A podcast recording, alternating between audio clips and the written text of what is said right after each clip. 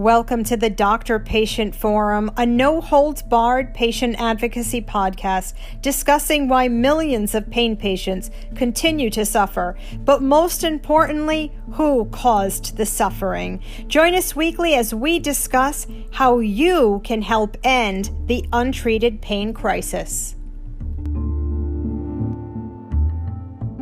Before we get into this episode, we are just going to give a quick shout out to the new patrons who have subscribed since our last podcast was published. We at the Doctor Patient Forum launched a Patreon page in May of two thousand twenty-three to raise some funds to hopefully affect change this year by retaining a lobbyist. Please head on over to our Patreon page if you're interested in checking it out, patreon.com slash the Doctor Patient Forum. We have three tiers, the five dollar, fifteen dollar, and thirty dollars. We also have a free section where you do also get a lot of extra content. So please consider going over there. And thank you to everyone who has supported us in two thousand twenty-three. So a huge thank you to Tara, Michelle, Kim, Carolyn, Laura, Liz, Vegas, Grandma, Richard, Purple Jilly, Cindy, Rose, Jennifer, Madre, Roseanne, Stephanie, Heather, Tammy, Rachel, Peggy, Carrick,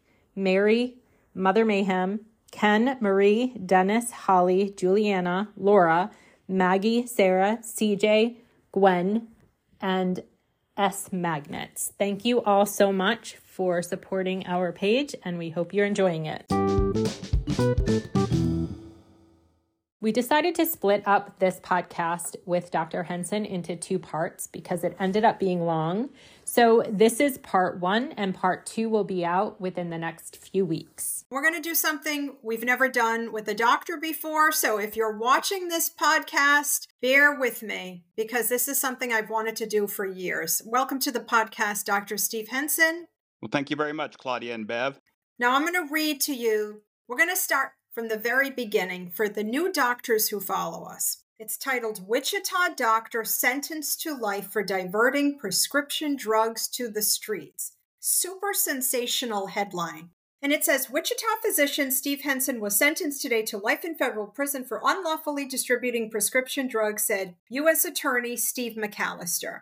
I want this case to send a message to physicians and the healthcare community, McAllister said. Unlawfully distributing opioids and other controlled substances is a federal crime that could end a medical career and sends an offender to prison. McAllister continued, we are dealing with an epidemic, blah, blah, blah, blah. Henson, fifty-seven, operated in Kansas Men's Clinic at thirty-six thirty-six North Ridge. Now, as soon as I hear Men's Clinic, they almost make it sound shady. It says, you're convicted on the following counts: conspiracy to distribute prescription drugs outside the course of medical practice. That's what all doctors are prosecuted for, although really nobody knows what outside the course of medical practice means. Then it says unlawfully distri- distributing oxycodone. So now it sounds like you're just passing out oxy to the, you know, to the people on the streets. Unlawfully distributing oxycodone, methadone, and alprazolam, which is a benzo. Unlawfully distributing methadone and alprazolam, the use of which resulted in the death of a victim on July twenty-fourth, two thousand fifteen, obstruction of justice, and money laundering. My goodness, when you read that press release, you would think you are Satan. You are the devil. Now, absolutely. Let's talk about what's truthful. Let's start from, so we can break it down, because I've really never had the opportunity to do this. What did you do that was so wrong that landed you in prison for two years? Well, I was a career emergency room physician, so I was well-versed in taking care of all aspects of pain. So if somebody has, so I've got Crohn's disease. If I have a bowel obstruction, I could have gone into the hospital where you were working as an E R doctor. That's correct. Okay. Did you and work I full-time ha- as an E R doctor? I was working full-time as an E R doctor, thirty-year career. Physician of the Year twice in Kansas, and I had a pre-hospital system where we transported critical care patients, pediatric critical care, trauma, cardiovascular, and neurosurgical critical care to tertiary hospitals. What is pre-hospital system? What does that, explain that to me? Uh, in rural areas, we, we placed helicopters and airplanes such that if a patient showed up at a local E R in a small area with a heart attack or a twin pregnancy or a stroke that couldn't be handled in the rur- rural area, if we were close enough, we would fly on a helicopter that flies straight to the roof of the hospital, a airport to land on, a runway. You can't land on the highways. Okay. So you're working as an emergency room doctor. Did this nightmare for you start as an emergency room doctor, or were you working also in a pain clinic? This nightmare did not start until I started working in a pain clinic.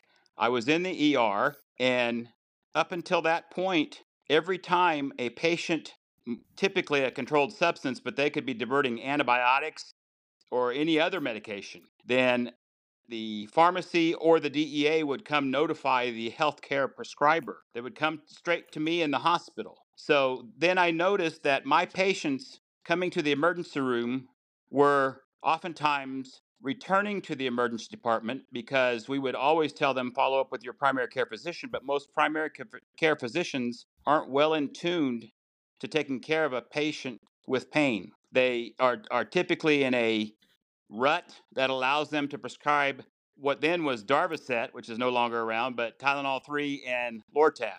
So they didn't know the other medications or necessarily the limits of acetaminophen toxicity if you went up to, say, eight or ten tablets of Tylenol with codeine or Vicodin. So I started a pain clinic just on Thursdays, which allowed me to take on a few of my patients that knew me well. I did no advertising. They came to see me, and I would take care of their critical care and chronic pain needs. Now, I had the SAMHSA endorsement and had gone through all the training for methadone and Suboxone, you know, with the X designation on my D E A, but I had three public companies, so I only had my pain clinic on Thursdays, mm-hmm. Mm-hmm. where I because I have to see my patients once a month, so I could see thirty patients on one Thursday, thirty patients on the next Thursday, the next Thursday, and the next Thursday, and I'd have all my patients taken care of. Okay. What was the name of that pain clinic? Well, I just had Steve Henson, M D, on my east side. Wichita is about five hundred thousand people. And then I had a men's clinic on the west side of town, which is just about twenty miles from my principal pain clinic. I could see patients on the east or west side, depending on how convenient it was for them. On the west side, the men's clinic was specifically a clinic used for testosterone replacement and erectile dysfunction. I didn't own that. I just was the physician there. And I had a nurse practitioner that worked with me.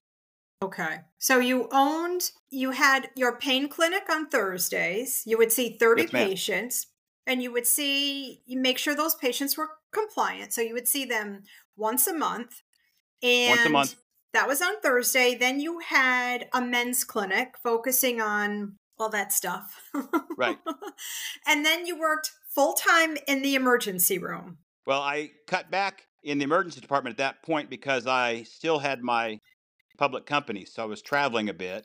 Okay. But I tell was me, always back Tell me Thursday. about your those public companies, because I'm sure that was entice that was enticing to the feds, that here's this pain Absolutely doctor and he's got three public companies and they see mucho dinero. That's what the feds see. We're not going to talk about your public companies, but you were doing pretty well, safe to say, right? I was doing very well, and mm-hmm. my wife and I had supported our church substantially, and so I was taking care of my one hundred twenty-five pain patients. Yeah, and you were paying Bur- it forward. You were giving back to the community. That's right. Tell me I was when the well nightmare- known on T V and radio. Right. Oh, my goodness. What year was this that you're talking about? This was in two thousand fifteen. Okay. Thank you. Oh, geez. I mean, okay. I had the, my pain clinic for fourteen months. Oh, wow. All right. That's it, so huh? Okay. It's right after these strike forces, right? Probably, I don't know if, uh, which one is in his area, Bev? ARPO? The strike forces, ARPO started in two thousand eighteen and then they expanded. So it wasn't from ARPO, but they were okay. still cracking down. I mean, with, with Ron Azizi and, and O I G and D E A, they were still cracking down using data analytics even before ARPO. Right. How did your nightmare begin? My nightmare began when I came back. Everything was going smoothly. I came back from running a board meeting in Dallas, Texas, and flew home on a Thursday. And my wife was not feeling well, so they were doing construction on our local airport. So I took a ca- taxi cab home into my gated community. And as soon as I, the taxi cab drove in my driveway, seventeen cars pulled in behind me and around me and surrounded my house with long guns and SWAT type team. So you didn't know you were being investigated at all? Was that the first time you were made aware? That was the first time I was made aware. Oh my gosh. And what had happened is the previous week, that this was on a Friday when I came back from the board meeting, but the previous week on a Saturday morning, and I would uh, not be working on Saturday, but a patient of mine called me at seven o'clock in the morning and said, Doctor Henson, this is, and he told me his name, and he said, Nick is gone.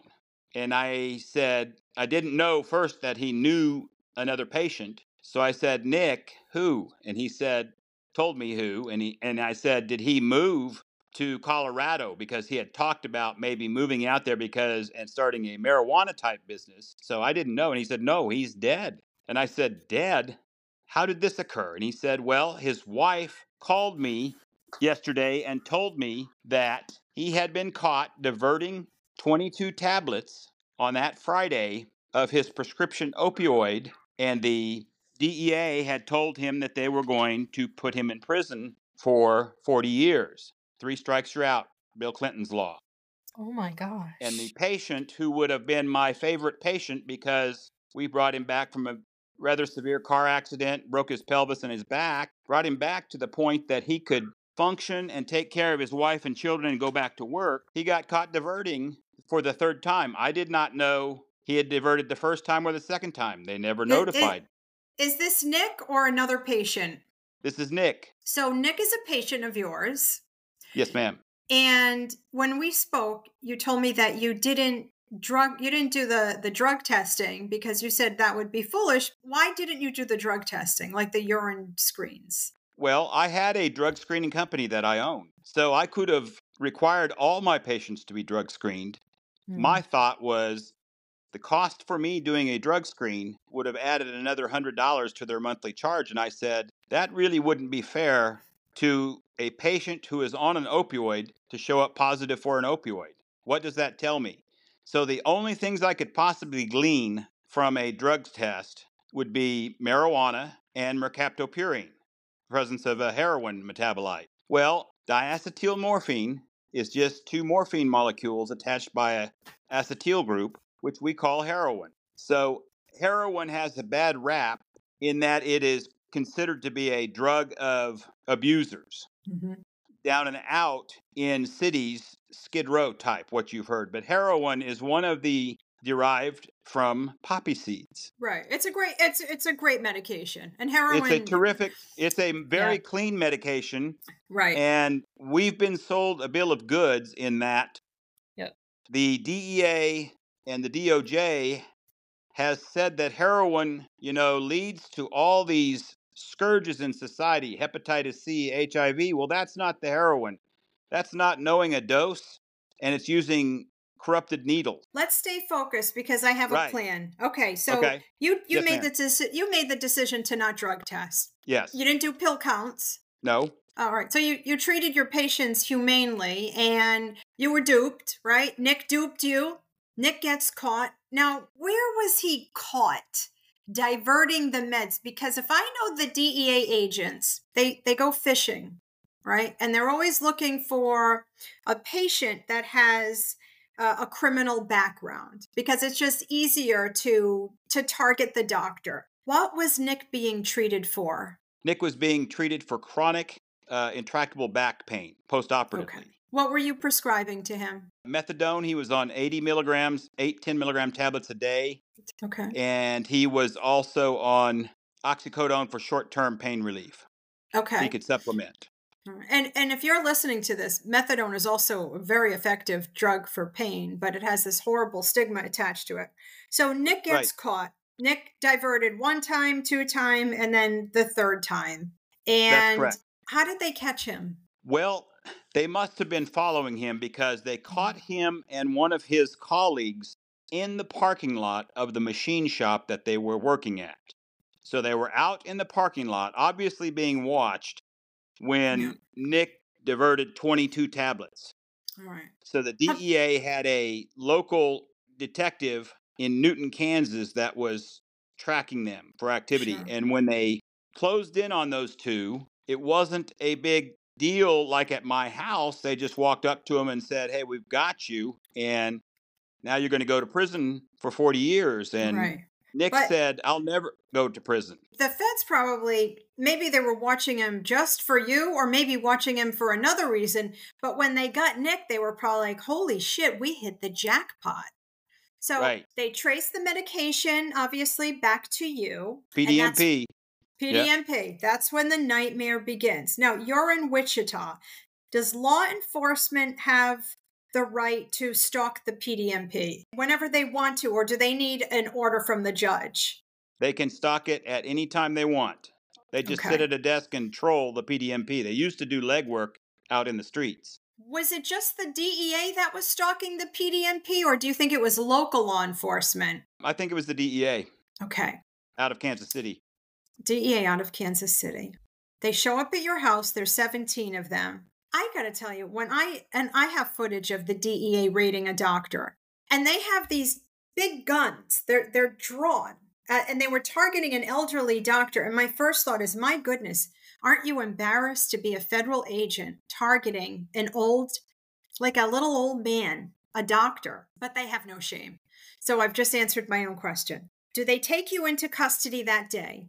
No, they raided my house. Uh, my wife was at home and was not feeling well. And so she told our, she was able to communicate with our daughter and told her not to come home. My son was already had his own apartment. So they did not come home, but they proceeded to ransack my house and my two clinics. I didn't know they were at my two clinics, but I was at home. So they ransacked my house for the next, oh, eight hours, mm-hmm. turned and- everything upside down, clothing, silverware, glassware, everything. You're probably in shock. You and your wife, you, you must be oh, in shock. Absolutely. I think I probably still, both of us have P T S D from that moment. Of course you do. What happens after the raid? After the raid, they walk out with twenty-two bags, what they call evidence, which includes my computer, my phone, hard drive, cash, prescription pad, and I don't hear anything. And then that was in October. And then come January, same cast of characters show up at like four thirty in the morning on a cold wintry day and knock on my door at four thirty and arrest me then. This is all typical for the D E A. If you're watching this, this is what the D E A does. They have these surprise raids. Between October and January, were you able to treat patients? I still had my Oklahoma and Kansas license. All they did was take my D E A. Okay. I prescribed Premarin for my wife, and I prescribed tetracycline for one other patient. And they tried to throw me in jail for writing non-controlled substances, saying the intent was that I couldn't write anything. I said, you said I couldn't use my D E A license and therefore couldn't prescribe any controlled substance. Okay. How many patients were abandoned after the D E A shuts you down? Takes your your D E A registration. one hundred thirty-one. Right. To your knowledge, were those patients ever provided continuity of care by the C D C Opioid Rapid Response Program? To my knowledge, no. My attorney could still see the prescription drug monitoring program, so three of my patients that came from the Kansas City area ended up seeing another, a female physician up near Kansas City, who was prescribing them about one hundred fifty to two hundred percent. percent of what I was prescribing them, and then she had four deaths. Oh Christ! Oh but she had no assets.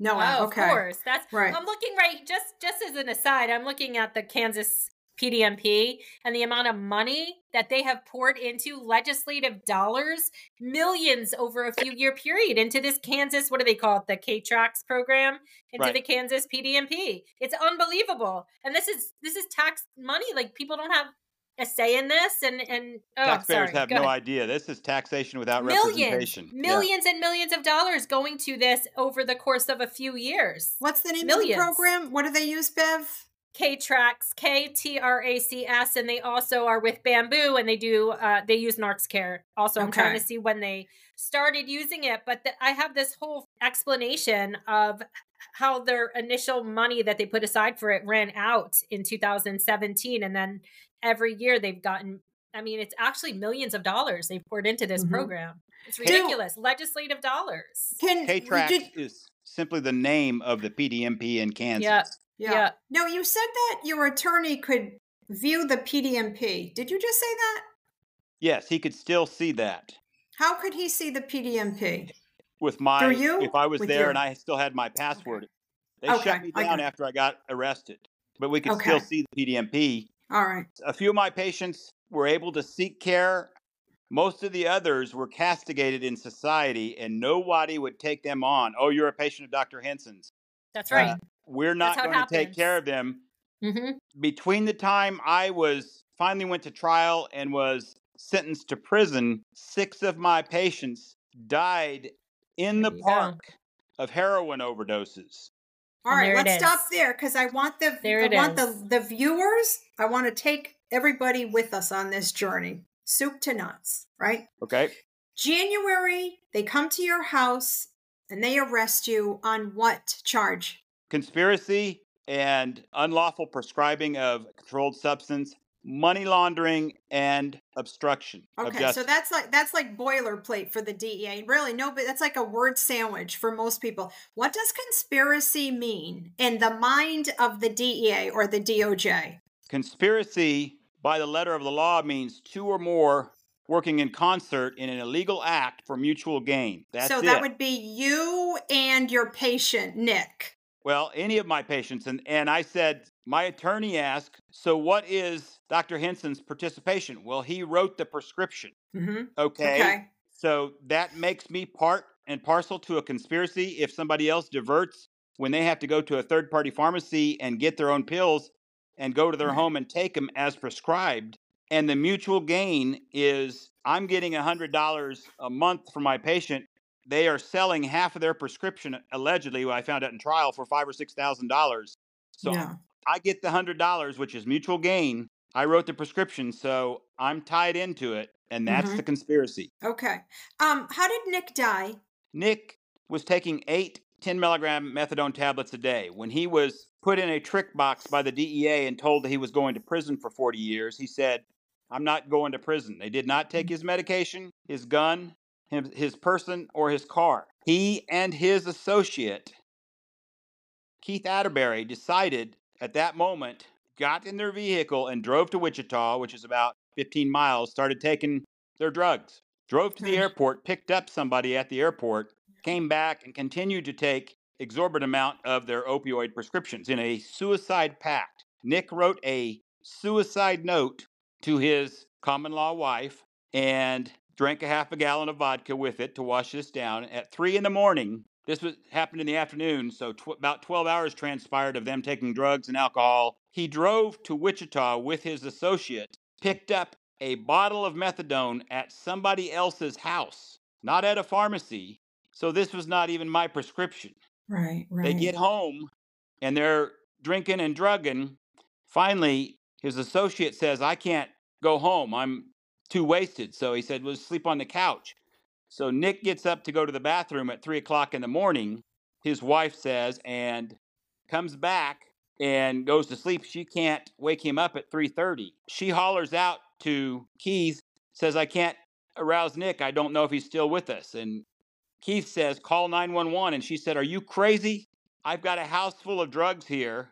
Yours, mine, and somebody else's. I've got a house full of cash, and I've got a prescription pad stolen from Doctor Henson. She said, I'm not about to have law enforcement show up here. So, oh, my so, God. So Keith so called, it, mm-hmm. and then he was transported to the hospital, unresponsive, stayed at one rural hospital for about twenty-four hours, subsequently transferred to a tertiary hospital, determined to be brain dead.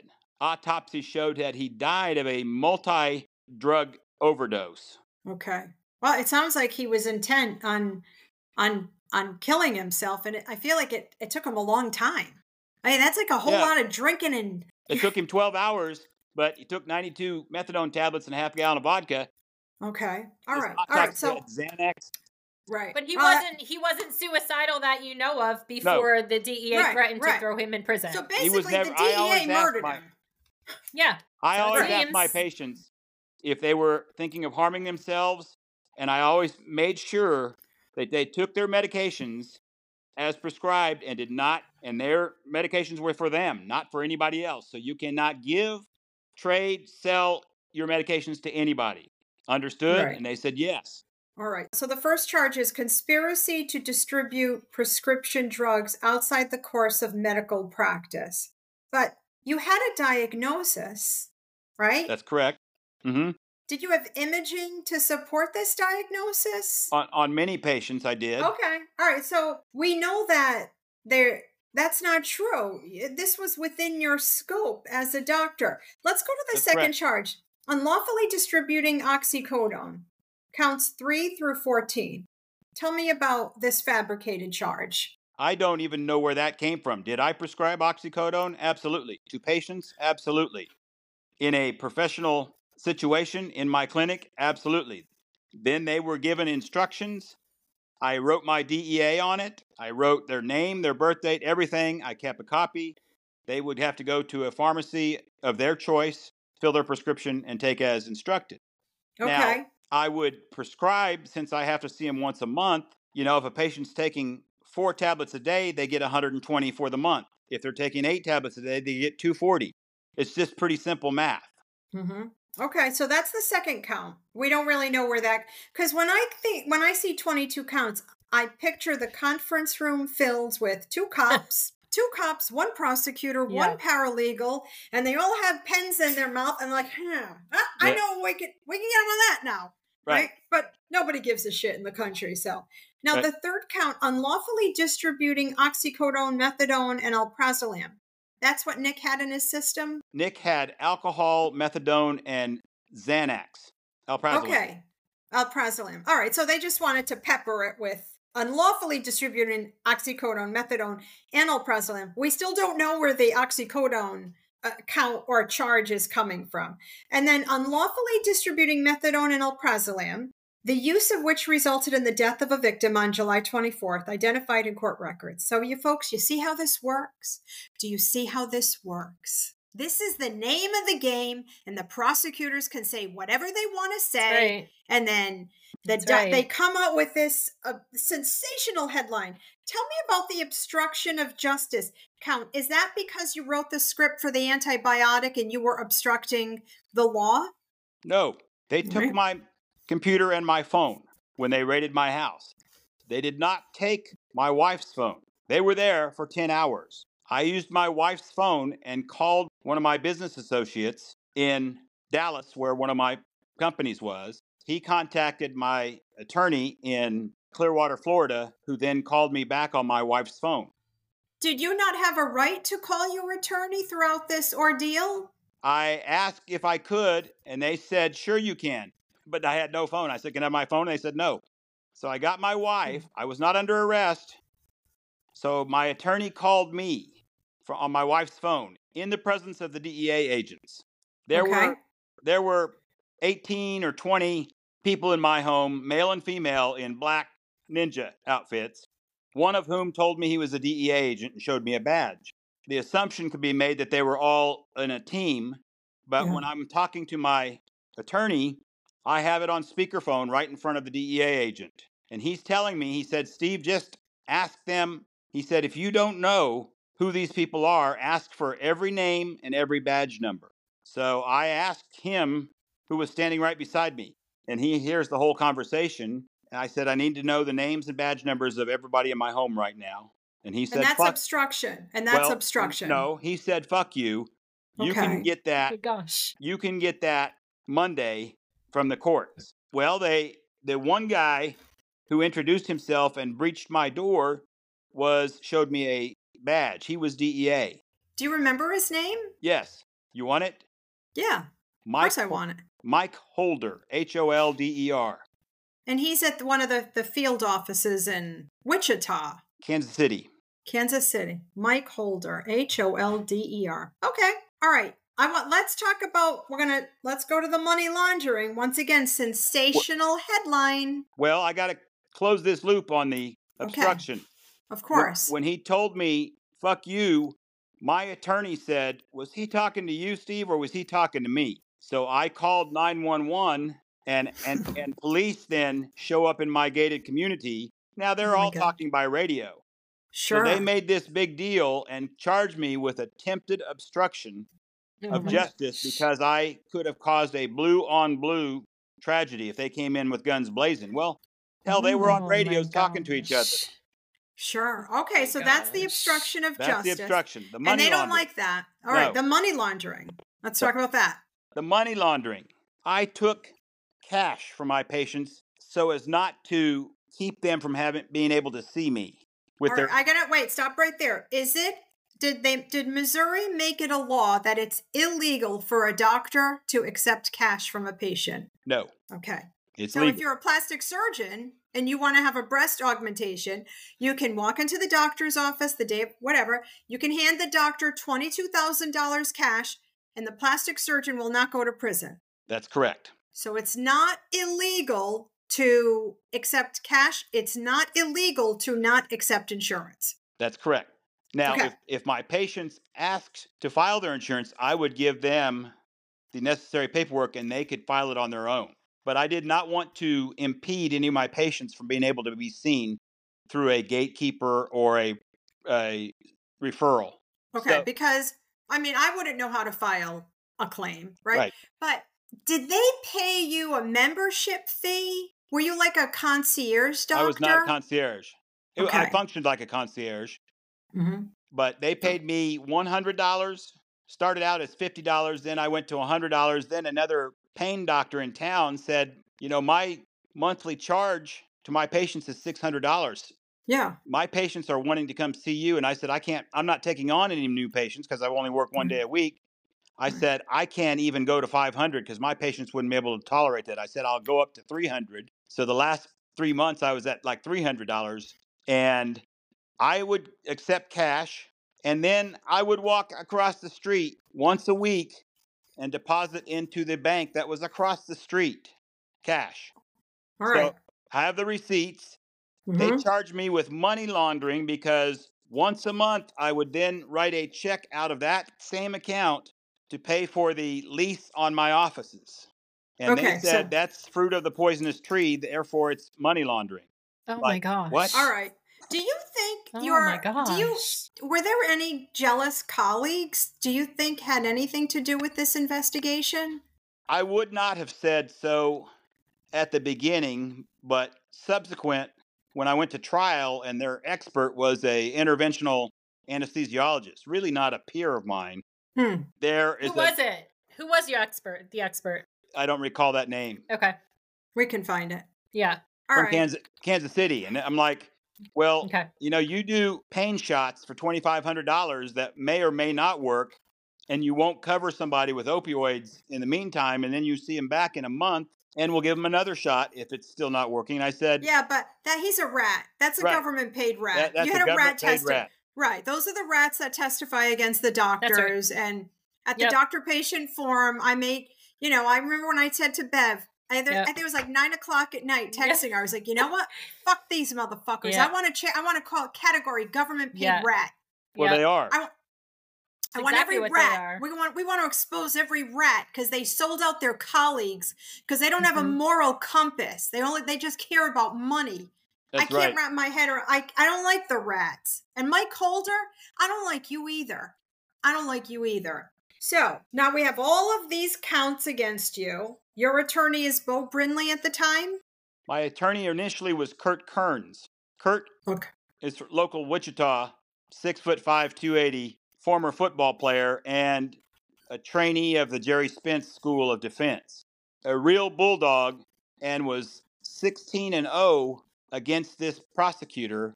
And we were supposed to go to trial on Monday, and on the fr- the Wednesday preceding that, all of a sudden, they conflict my attorney, Kurt, out because he had taken care of two of my patients previously. And Kurt said, wait a minute, I ran conflicts out to ten years.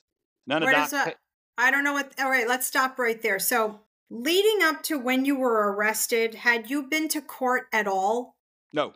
Okay, so they show up four thirty in the morning. They arrest you. They take you to jail. Jail.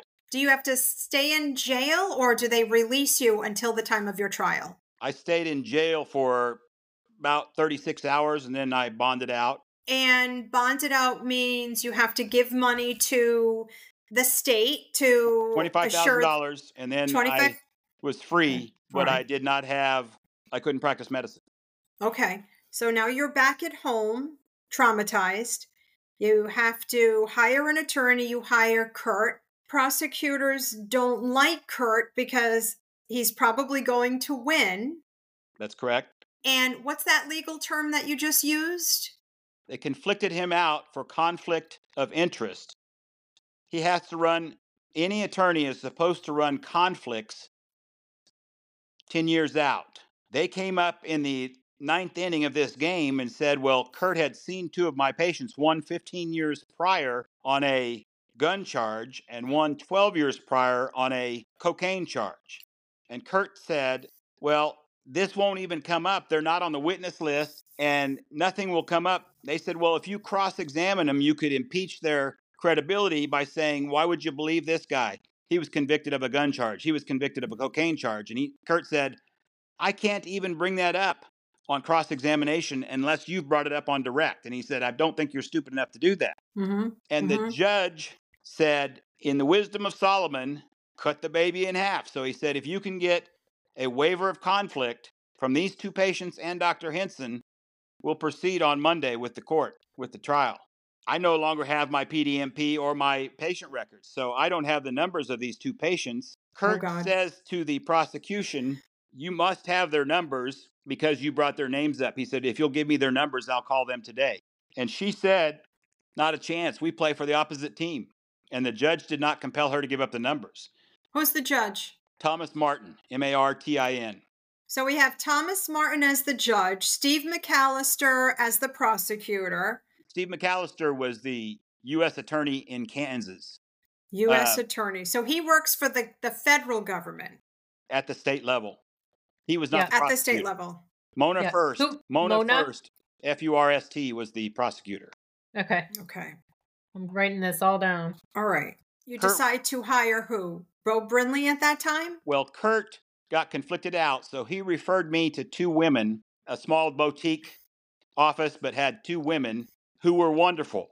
They spoke to me as a Christian family man, but after I had been talking to them, they came to me, the lead, and said, you know, Steve, we're going to plea you out oh, because God. in this environment, we have this opioid crisis going on right now, right. and we're going to plea you out, and hopefully we can get you, we know the judge, we're going to try to get you two years in a camp.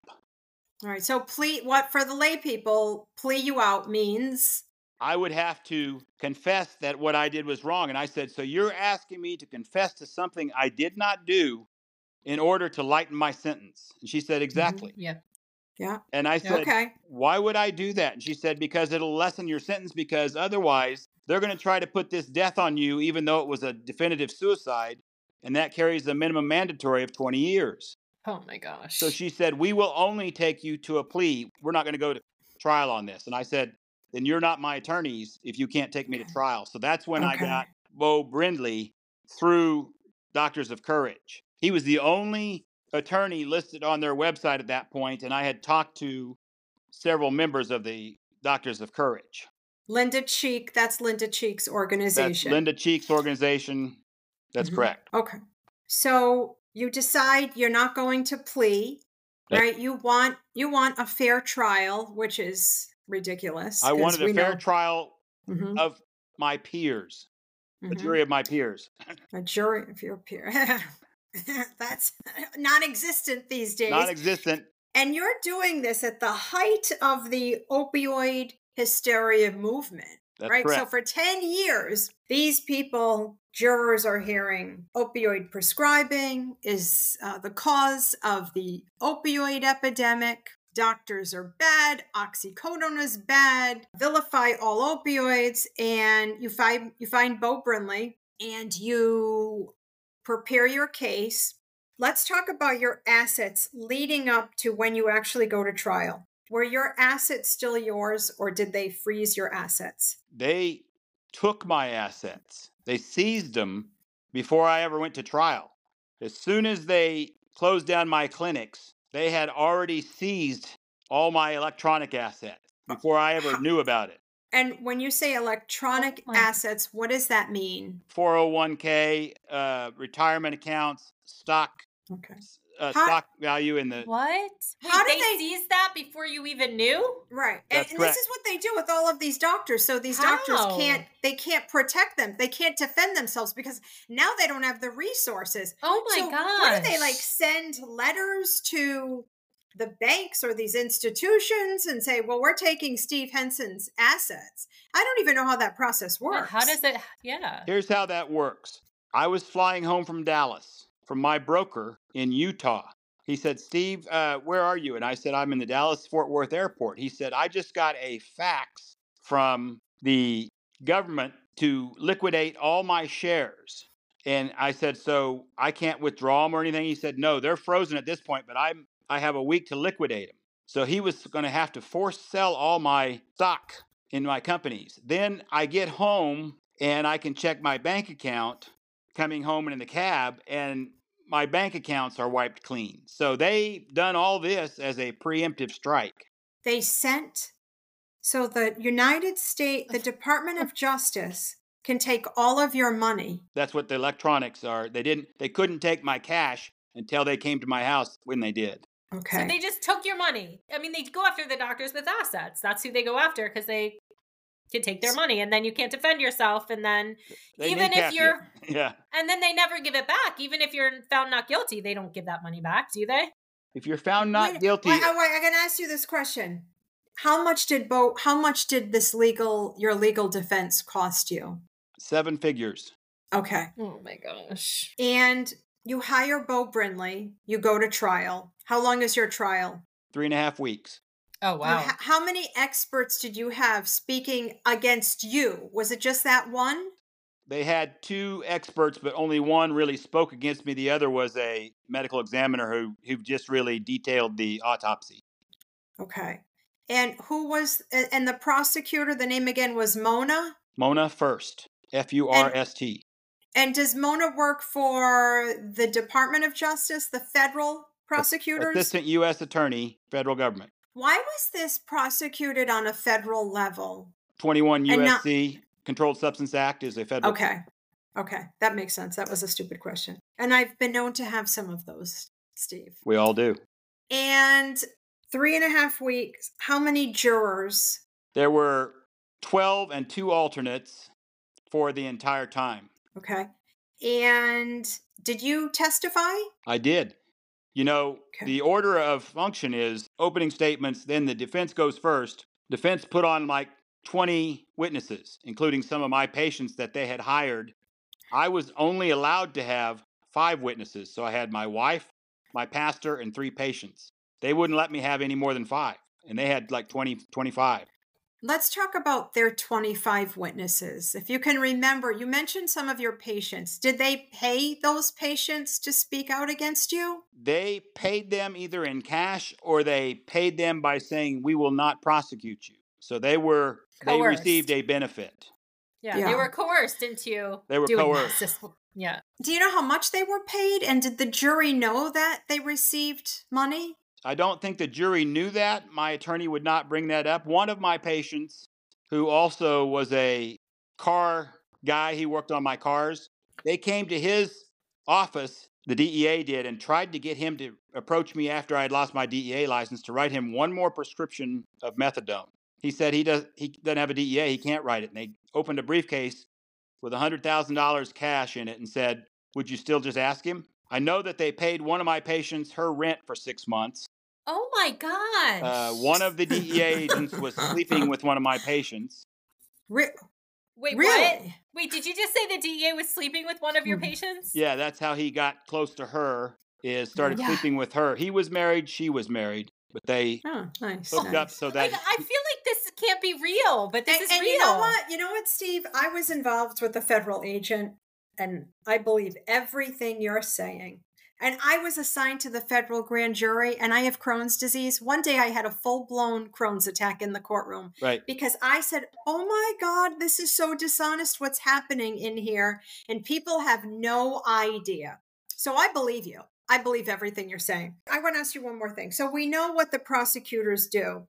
They're looking for people to testify you. They're interviewing these, these patients. And I'd love to talk with some of those patients. I, I just want people, I want to expose the government for how they get these wins, because they're not losing. No. They want you. You said over twenty witnesses. How many were patients? Uh, probably fifteen. fifteen. So fifteen of your patients. Same with the same with all the other doctors. It's not uncommon for patients to testify against the doctors. And what they did and how they built their whole case for overprescribing and prescribing without medical need is they would say, so you're a patient of Doctor Henson's and you go in and he addresses your pain and, and asks you if the four pills a day of your medication are allowing you to function the way you want to. And if you say no, I said, well, we can go to six or we can go to eight and then back off and adjust on the fly. And these same patients, six of whom were ended up being co-defendants because they were caught diverting medications as well. What they testified to is if, if Doctor Henson was prescribing me eight tablets a day, hence two hundred forty in a month, I would take four of those tablets, this is the patient, and I would sell four of those tablets, or I would sell one hundred twenty of those. And they said, so you really didn't need two hundred forty. Mm. And they would say, yes, I didn't need, so Doctor Henson was over-prescribing then for you. And they would say, yes.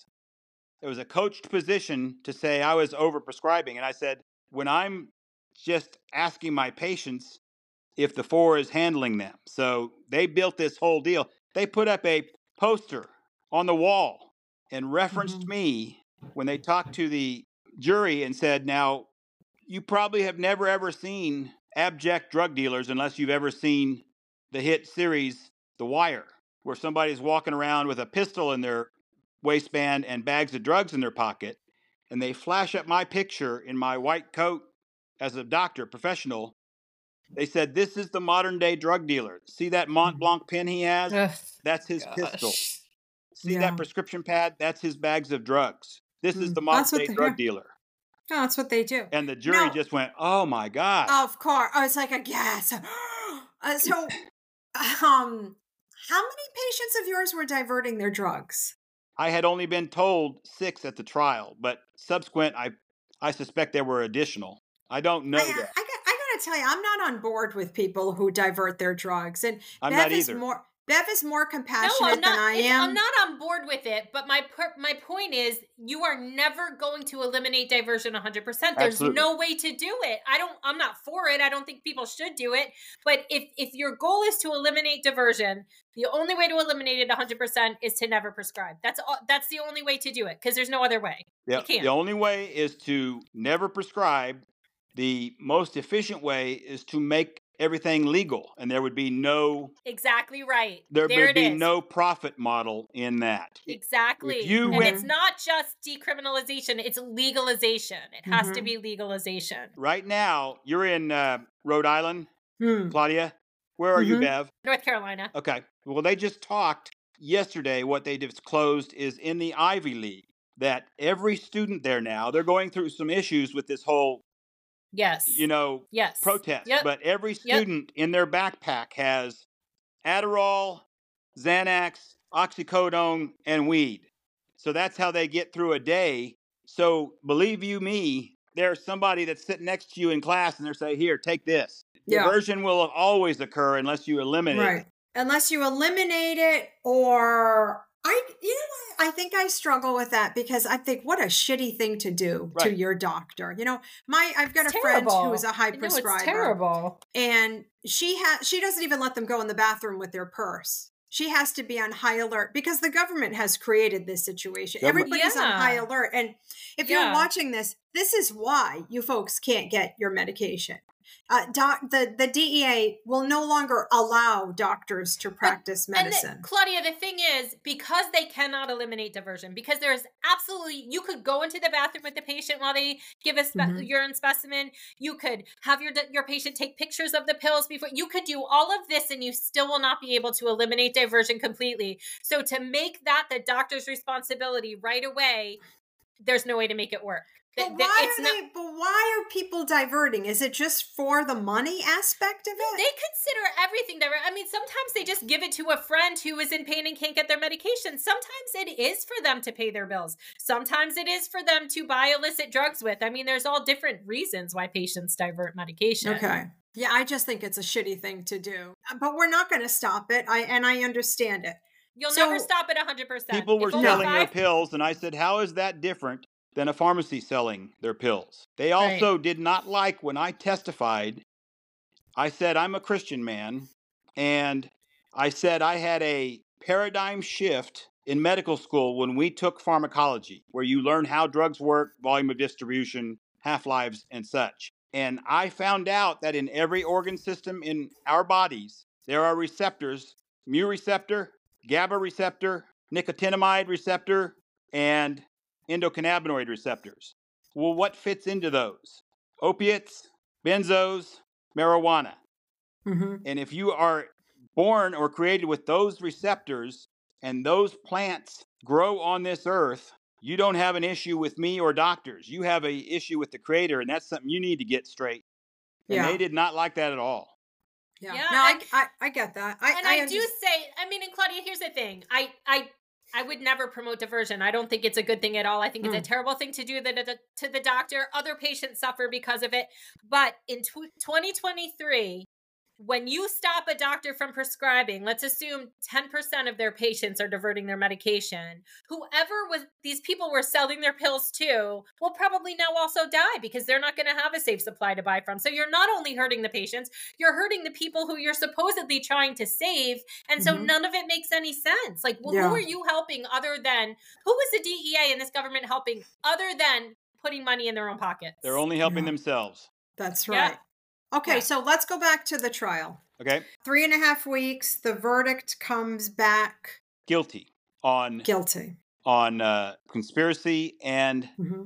the death. Okay. Do you go to prison that day? No, no, no. That was in October, and then I mm-hmm. wasn't uh, sentenced until March the next year. Do they always wait before they sentence? Yes. Okay. So now you have to live with this from October through the until holidays. March. Through the holidays, you're sick to everybody. That that's it. They've destroyed your family. They've destroyed your livelihood. You get sentenced in March. Tell me about your life. They freeze your assets. So how were you surviving between personal loans? Okay, personal. Does your wife work? Now she does. Okay. How old were your kids at the time you were sentenced? Uh, when I was sentenced, they were in their late twenties. They're now thirty-two and thirty-one. All right. March comes, you're sentenced. And did I, Beau, did Beau prepare you? Beau told me on the phone that he had already struck a deal with the prosecution and they were going to give me twenty years. And he said, I'll see you in a few minutes. I go to the sentencing hearing. He's not there. The judge allows a statement of allocution. And I said, I've always operated under the Hippocratic Oath. I did no harm to patients. I listened to patients, and I took good care of them my entire career. He allowed the widow to get up there, and she said, Judge, I have a life sentence. My husband is dead. This oh, man God. killed him. I hope you give mm-hmm. him a life gosh. sentence. And so oh, my gosh. the judge mm-hmm. calls me, the judge calls me from the bench, you are the epitome of evil, and sentences me to life imprisonment. And they, and then they take me in shackles and I never see my wife again. Did that judge have a, a child who struggled with addiction?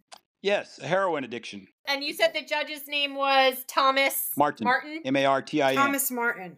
You're taking how come away... he didn't recruit how come he didn't recuse himself? Like the, he should he should not have stayed in that case. He should not have.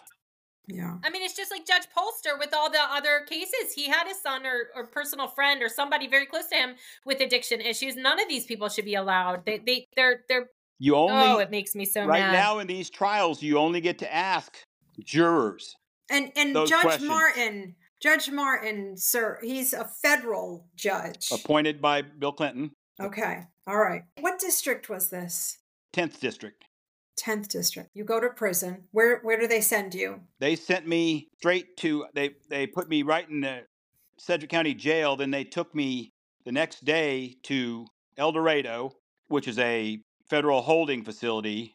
They just hold federal prisoners. I was there for about three weeks, and they took me up to a C C A, which is a private prison in Leavenworth, Kansas. And all of a sudden, the first day I, I was there for about, oh, five weeks.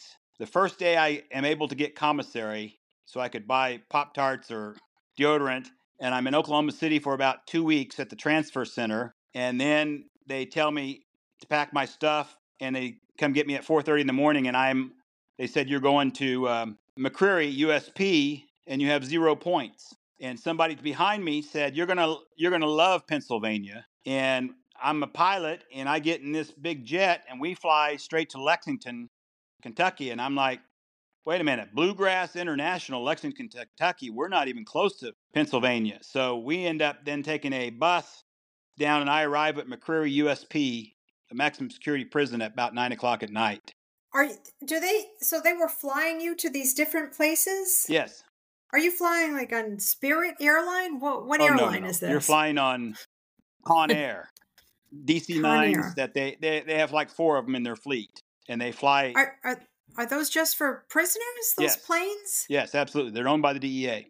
So I'm oh pay- I'm paying for this. I'm paying yeah, Marshals, for these flights. The, the U S Marshals and the D E A. So every flight that I would go on with a number of, of inmates, female and male, there would probably be fifty to seventy armed marshals on there with, with pump shotguns. Oh, my God. So you may, now you're at this prison in Pennsylvania, nine o'clock at night. No, in Kentucky. In Kentucky. McCreary, yeah. Right on the border of okay. Kentucky and Tennessee. Mm-hmm.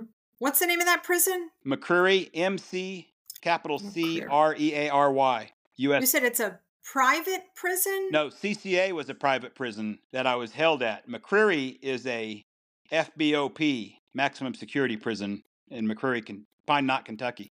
How long are you there for? fifty-four months. fifty-four months. Four and a half years. Tell me, what happened oh to you? Gosh. What happened to you during that almost five-year t- period?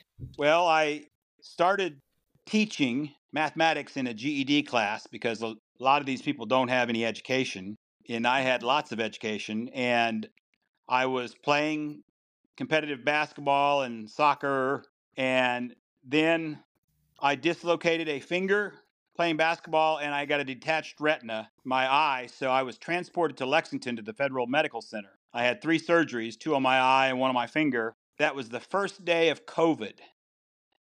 They gave you surgery? I'm surprised that yeah. they allowed wow. you to have well, surgery. They had to. But this okay. was March twentieth of twenty-one. I was transported mm-hmm. up to Lexington, Kentucky to the Federal Medical Center.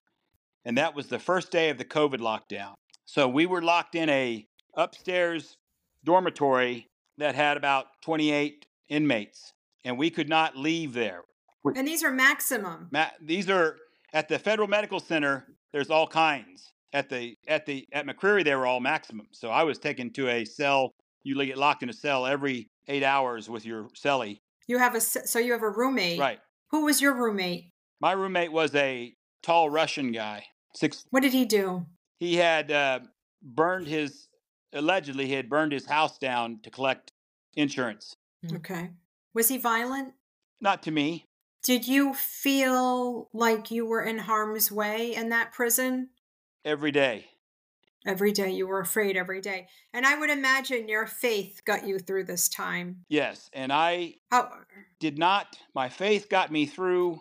And also, I am not terribly confrontational. They originally asked me because they could see me playing basketball and lifting weights. And I was late fifties. And they said, well, we're going to put you on the list to put in work, which means you're going to have to take somebody out if your name comes up. And then mm-hmm. another Russian guy that I knew, who was an engineer and a pilot, said, wait a second, you guys are missing the forest for the trees here. Doc is very smart in multiple different areas, so he can teach all of us. He can write motions. He can do all this. So he's not going to have to put any physical work in. We'll use his brain. And consequently, I was well-liked by blacks, whites, Indians, Asians, Mexicans. Okay. You're there almost five years. How do you get released from prison? I had a major heart attack and ended up getting two stents in my L A D. And so Ouch. They said I had had ventricular tachycardia, so they put an electronic external defibrillator on me, which is like wearing an A E D. And when I had that, they would not let me go back out onto the compound. So they put me in a medical holding cell, which was like the S H U, segregated housing. Mm-hmm. And I was back there for three and a half months. What, what were you doing? When I had the heart attack? How did, yeah. Well, I had been up at Lexington for eighteen months during that COVID crisis. So they weren't moving any patients. So I was walking to work, which is about one hundred yards across a parking lot. And I had fourteen syncopal episodes over about oh, three months. I would just be walking along and I'd feel my heart race and then I'd pass out. And that's not what you want to do when you're walking in a line of prisoners. Because if of you grab course. onto the guy next to you, you might get right. clocked. So I would. Sure. Then I had chest pain. And finally, they neglect me at Lexington. They took me to the hospital. They did three E K Gs. They had a run of V TAC for twenty seconds. They did two troponins and said, well, you're okay. And they sent me back to prison. So then they transferred me back to McCreary. And I had to be quarantined for three weeks there in a cell because they were doing COVID still quarantining. Did did you have to get vaccinated? Yes.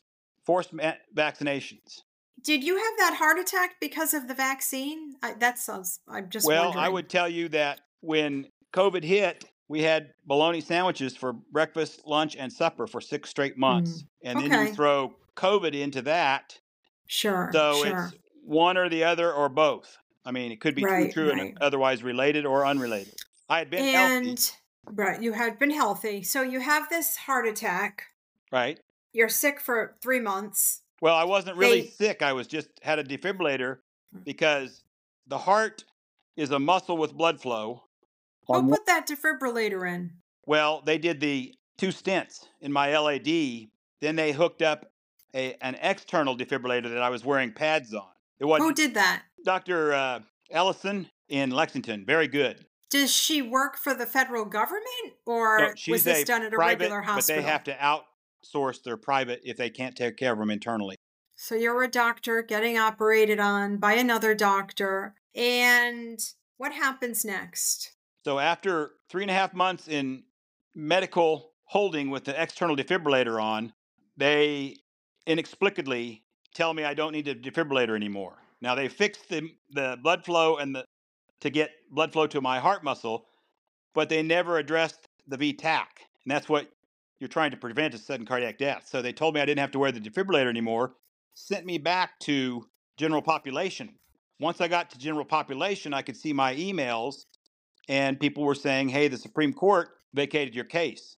So that was, I was in my cell, locked Wait, cell. For, for the lay people, for the lay people, what does that mean? The Supreme Court vacated your case. What does that mean? That means that they said nine to zero, that a doctor could not predict who was going to divert their medications. We don't have a crystal ball or a magic wand. Is that because of the SCOTUS, uh, the Ruan ruling? That is. Wow.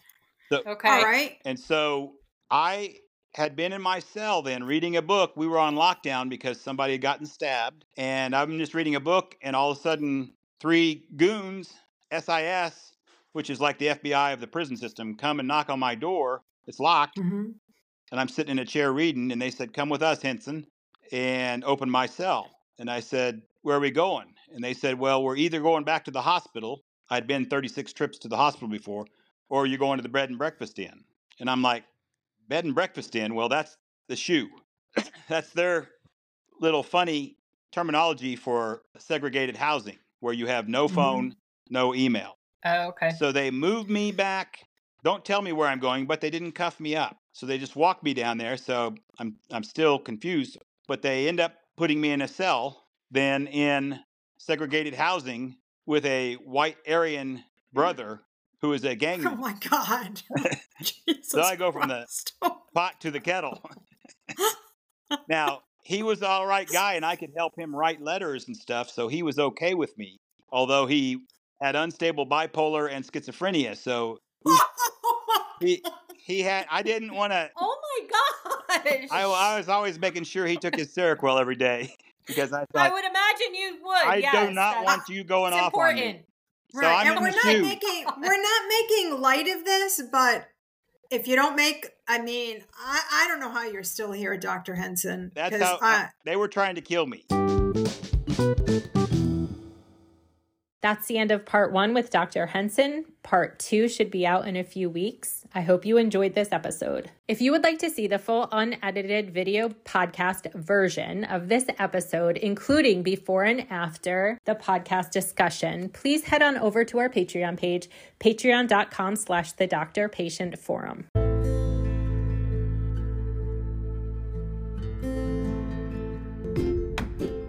Thank you once again for listening to our podcast. If you're enjoying our podcast, please follow us on Spotify, leave us a review on Spotify or Apple Podcasts, and share with anyone that you think might benefit from this information.